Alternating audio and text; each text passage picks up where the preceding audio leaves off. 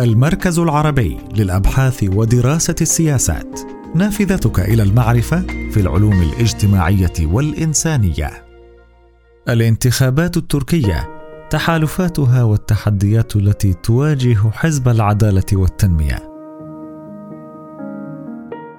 يتجه الأتراك يوم الرابع عشر من أيار مايو 2023 إلى صناديق الاقتراع لانتخاب رئيس للجمهورية و600 نائب من نواب الجمعية الوطنية وفقا لدستور 2017 الذي حول النظام السياسي في البلاد من نظام برلماني إلى نظام رئاسي. ويواجه حزب العدالة والتنمية الذي يمسك بالسلطة منذ عام 2002 تحديا كبيرا في هذه الانتخابات بعد أن اتفقت المعارضة على دعم مرشح واحد في مواجهة الرئيس رجب طيب أردوغان وتستأثر الانتخابات التركية باهتمام إقليمي ودولي كبير. نظرا إلى مكانة تركيا اقليميا ودوليا وانعكاس نتائج الانتخابات على سياساتها الداخلية والخارجية. التحديات التي يواجهها حزب العدالة والتنمية.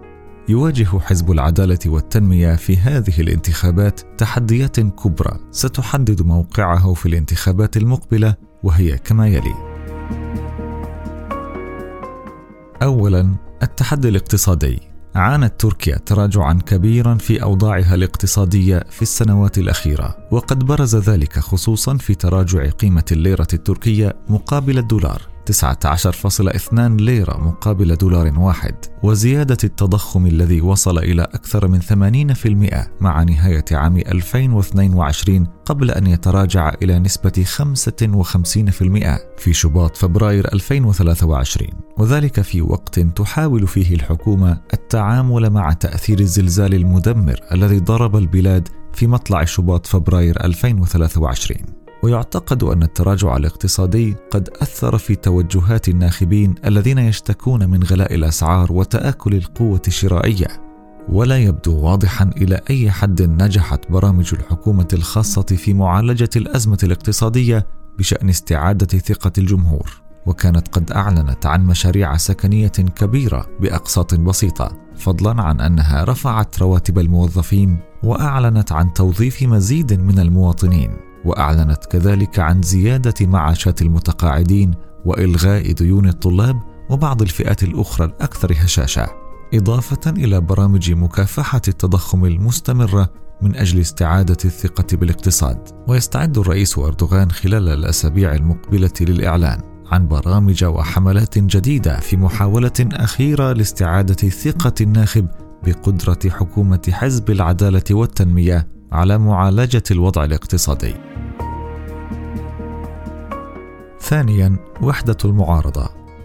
هذه أول مرة يواجه فيها حزب العدالة والتنمية منذ وصوله إلى الحكم عام 2002 تحالفا معارضا متنوعا يجمع احزابا من أيديولوجيات وتوجهات مختلفة تضم فئات من اليسار والقوميين والمحافظين والليبراليين إضافة إلى أحزاب وشخصيات انشقت عن حزبه. وقد اجتمعت كل هذه الأحزاب على هدف واحد هو إزاحة حزب العدالة والتنمية ورئيسه من السلطة. واستعادة النظام البرلماني وتجتمع حاليا سبعة أحزاب معارضة على الخطوط العريضة لهذا المسار مستهدفة التغيير بعد فشلها في ذلك طوال أكثر من عقدين.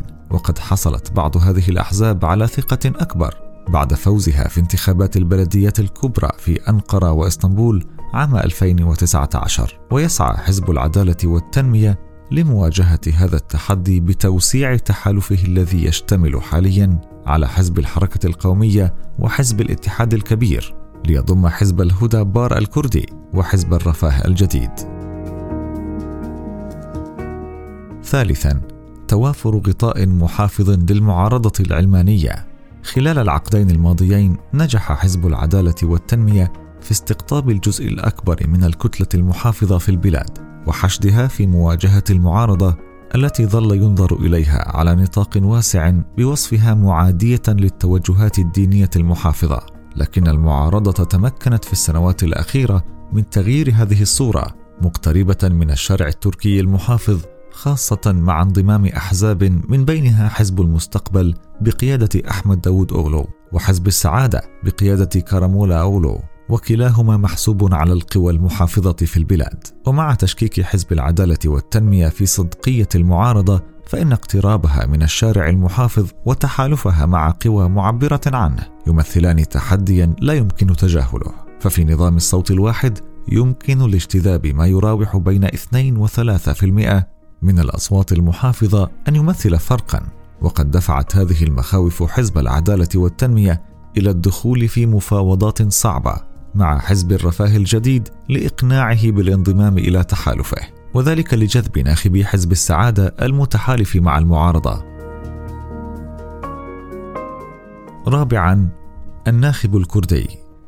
باستثناء الأحزاب القومية الكردية كان حزب العدالة والتنمية يحصل على أكبر عدد من أصوات الأكراد في تركيا ولكن تحالفه مع حزب الحركة القومية وانهيار كل الآمال المعقودة على عملية السلام لحل القضية الكردية التي أطلقها الرئيس أردوغان في الفترة 2013 إلى 2015 أدى كله إلى انفضاض الناخب الكردي عنه ومع ذلك لم تستطع المعارضة الاستفادة من هذا الوضع بسبب عجز حزب الشعب الجمهوري عن إيجاد أرضية مشتركة مع المعارضة الكردية التي يمثلها حزب الشعوب الديمقراطية. تقدر أصواته بعشرة بالمئة تقريبا من مجمل الكتلة الناخبة في تركيا. لكن هذا الوضع تغير الآن إذ ظهرت في الآونة الأخيرة ملامح تفاهم بين الطرفين يرجح أن تشكل تحديا مهما لحزب العدالة والتنمية ويحاول حزب العدالة والتنمية إضعاف هذا التحالف الناشئ من خلال ما يلي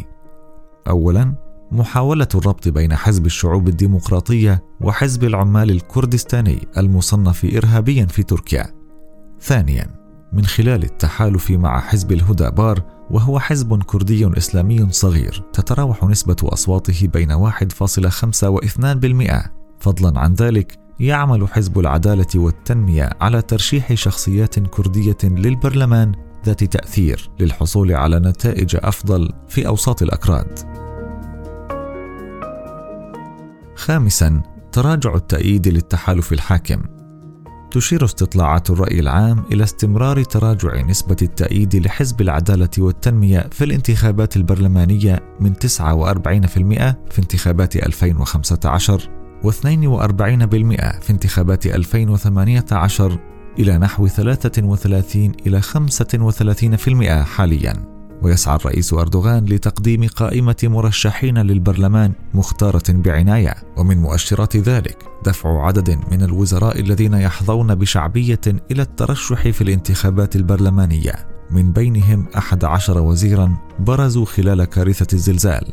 أما حليفه حزب الحركة القومية الذي حصل في انتخابات حزيران يونيو 2015 على أكثر من 16% من أصوات الناخبين فتبلغ نسبة تأييده في الوقت الحالي نحو 8% ما يعني أنه صار قريبا من العتبة الانتخابية التي قام التحالف الحاكم بتخفيضها في العام الماضي من 10% إلى 7% لكي يضمن دخول حزب الحركة القومية إلى البرلمان.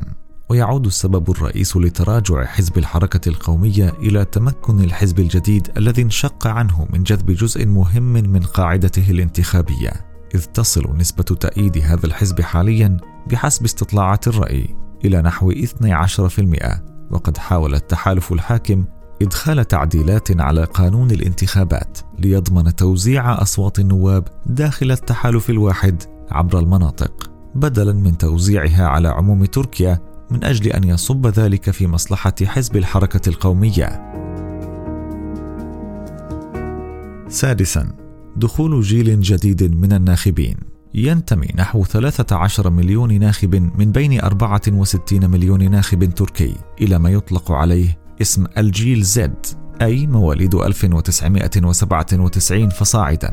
وسيصوت ستة ملايين منهم أول مرة في انتخابات 2023 وفي هذا السياق يوجد ميل عام لدى هذه الشريحة التي لا تعرف إلا حكومة العدالة والتنمية ورئيسها. إلى التغيير خاصة في ضوء اختلاف اهتماماتها عن الفئات العمرية الأكبر سنا وتعرضها الكبير لمضامين وسائل التواصل الاجتماعي وعدم إدراكها الفارق الذي أحدثه حزب العدالة والتنمية في تركيا منذ وصوله إلى الحكم عام 2002 ورغم الجهود الكبيرة التي بذلها هذا الحزب للتواصل مع جيل الشباب فإنه من الصعب تقدير تأثير هذه الجهود في القرار الانتخابي بالنسبة إلى هذه الفئة العمرية ولا سيما في ظل حملات تضليل واسعة عبر وسائل التواصل الاجتماعي.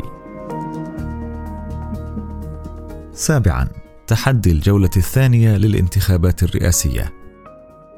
سيسعى الطرفان المتنافسان للفوز في الجولة الأولى للانتخابات الرئاسية، لكن المعطيات الحالية تشير إلى عدم قدرة أي مرشح على الحسم في هذه الجولة، خاصة في ظل تعدد المرشحين، وبناء عليه يمكن أن تفرض نتائج الانتخابات البرلمانية التي تصدر قبل أسبوعين من الجولة الثانية من الانتخابات الرئاسية معطيات جديدة. وستكون نسبة المشاركة واحتمال تأثر آراء الناخبين بنتائج الانتخابات البرلمانية من المؤشرات المهمة في هذا الشأن فقد يسعى قسم من الجمهور غير المتحزب لتحقيق نوع من التوازن إذ قد يمنح صوته للطرف الذي لم يفز بأغلبية في البرلمان.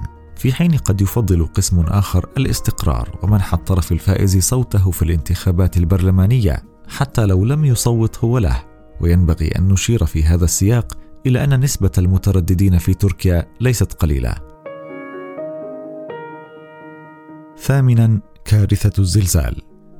يتوقع أن يكون لزلزال 6 شباط فبراير الذي تسبب في سقوط نحو خمسين ألف قتيل ودمار كبير تأثير مهم في نتائج الانتخابات المقبلة. ورغم أن الرأي العام لا يحمل الحكومة أي مسؤولية عن الكارثة بحسب استطلاعات الرأي العام فإن استجابة الحكومة لها كانت محل نقاش كبير. خصوصا أن المعارضة حاولت استثمار ذلك للإضاءة على أوجه القصور الذي اعترى العمل الحكومي في الساعات والأيام الأولى من وقوع الكارثة.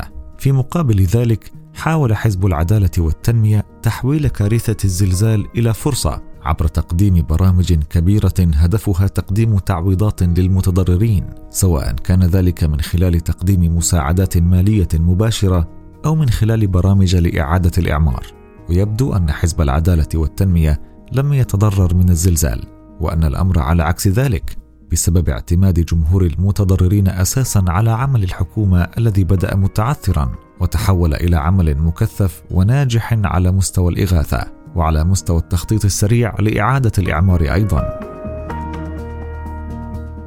تاسعا ملف اللاجئين لقد تراجعت أهمية ملف اللاجئين في الوقت الحاضر خاصة بعد الزلزال ولكن المعارضة استغلت ذلك الملف إلى حد بعيد خلال السنوات الماضية ونجحت نسبيا في تحميل حكومة حزب العدالة والتنمية المسؤولية عن هذه المشكلة ونجحت أيضا في ربطها بتراجع وضع المواطن الاقتصادي ومن ثم عمد حزب العدالة والتنمية إلى عدة إجراءات لحل هذه الأزمة وسحبها من يد المعارضة ومع ذلك يرجح أن تعود هذه المسألة لتصبح من القضايا الانتخابية المهمة مع اقتراب موعد الانتخابات واستمرار تراجع الوضع الاقتصادي. عاشرا العلاقات الخارجية. في ضوء تطبيع الحكومة التركية خلال العامين الأخيرين العلاقات مع عدد من دول المنطقة تحاول المعارضة من جهتها إقناع الناخب التركي بوجود مشكلة في علاقات تركيا الخارجية. وأن حزب العدالة والتنمية مسؤول عنها وأنها في حال وصولها إلى السلطة ستسعى لتحسين علاقات البلاد مع القوى الكبرى الولايات المتحدة الأمريكية والاتحاد الأوروبي خصوصا ومع الدول المجاورة لها أيضا على نحو يؤثر ايجابيا في علاقاتها التجارية والاستثمارية ويسهم في تحسين الوضع الاقتصادي للمواطن التركي.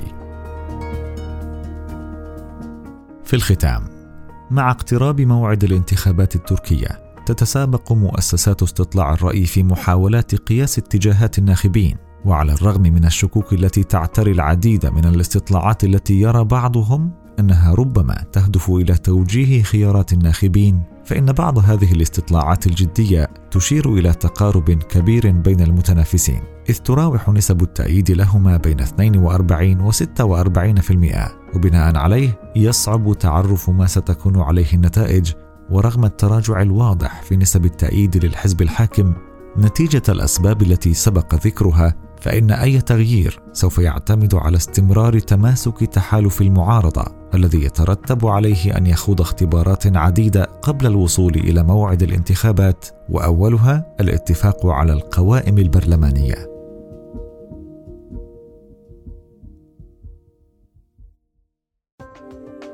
لمتابعة أخبار المركز وفعاليته تجدون تفاصيل المواد والأبحاث في وصف الحلقة على منصة البودكاست التي تستمعون منها وموقعنا الرسمي.